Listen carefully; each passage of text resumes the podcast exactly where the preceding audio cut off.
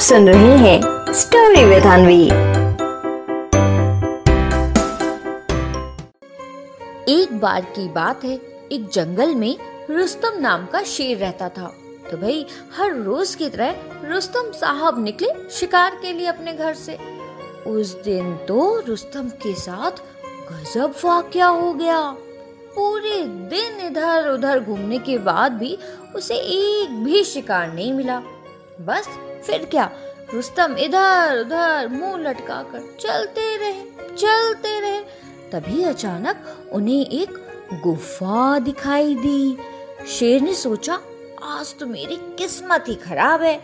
अभी तक कोई भी शिकार नहीं मिला है।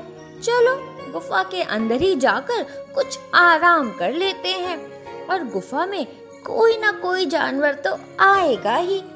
तब मैं उसको खा लूँगा और इससे मेरी भूख भी मिट जाएगी। बस ये सोचकर शेर गुफा के अंदर चला जाता है। तभी थोड़ी देर में गुफा में रहने वाला पीकू नाम का गीदड़ वहाँ आता है। उसने गुफा के बाहर शेर के पैरों के निशान देखे। बस फिर क्या? पीकू सोचता है, ये निशान तो शेर के हैं और ये तो गुफा के अंदर जाते हुए दिख रहे हैं, लेकिन बाहर आते तो नहीं दिख रहे। तो बस वो एक छोटी सी तरकीब लगाता है। ये जानने के लिए कि शेर अंदर है कि नहीं, वो गुफा के बाहर से गुफा को पुकारना शुरू करता है। गुफा, ओ गुफा, देखो तुम्हारा मित्र अपने वादे के अनुसार तुमसे मिलने आया है। तुम कैसी हो गुफा? बस, फिर क्या? गुफा से कोई उत्तर नहीं आता है। तो फिर गीदड़ दोबारा उसको आवाज़ देता है, गुफा, ओ गुफा।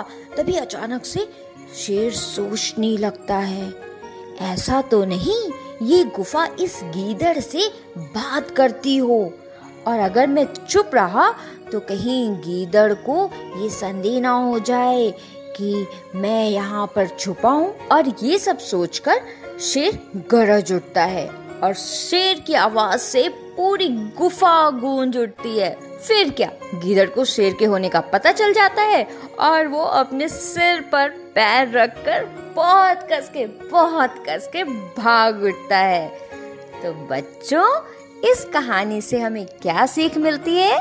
इस कहानी से हमें ये सीख मिलती है कि मुसीबत के समय हमें बिल्कुल भी घबराना नहीं चाहिए, बल्कि अपने माइंड अपने दिमाग का इस्तेमाल करना चाहिए।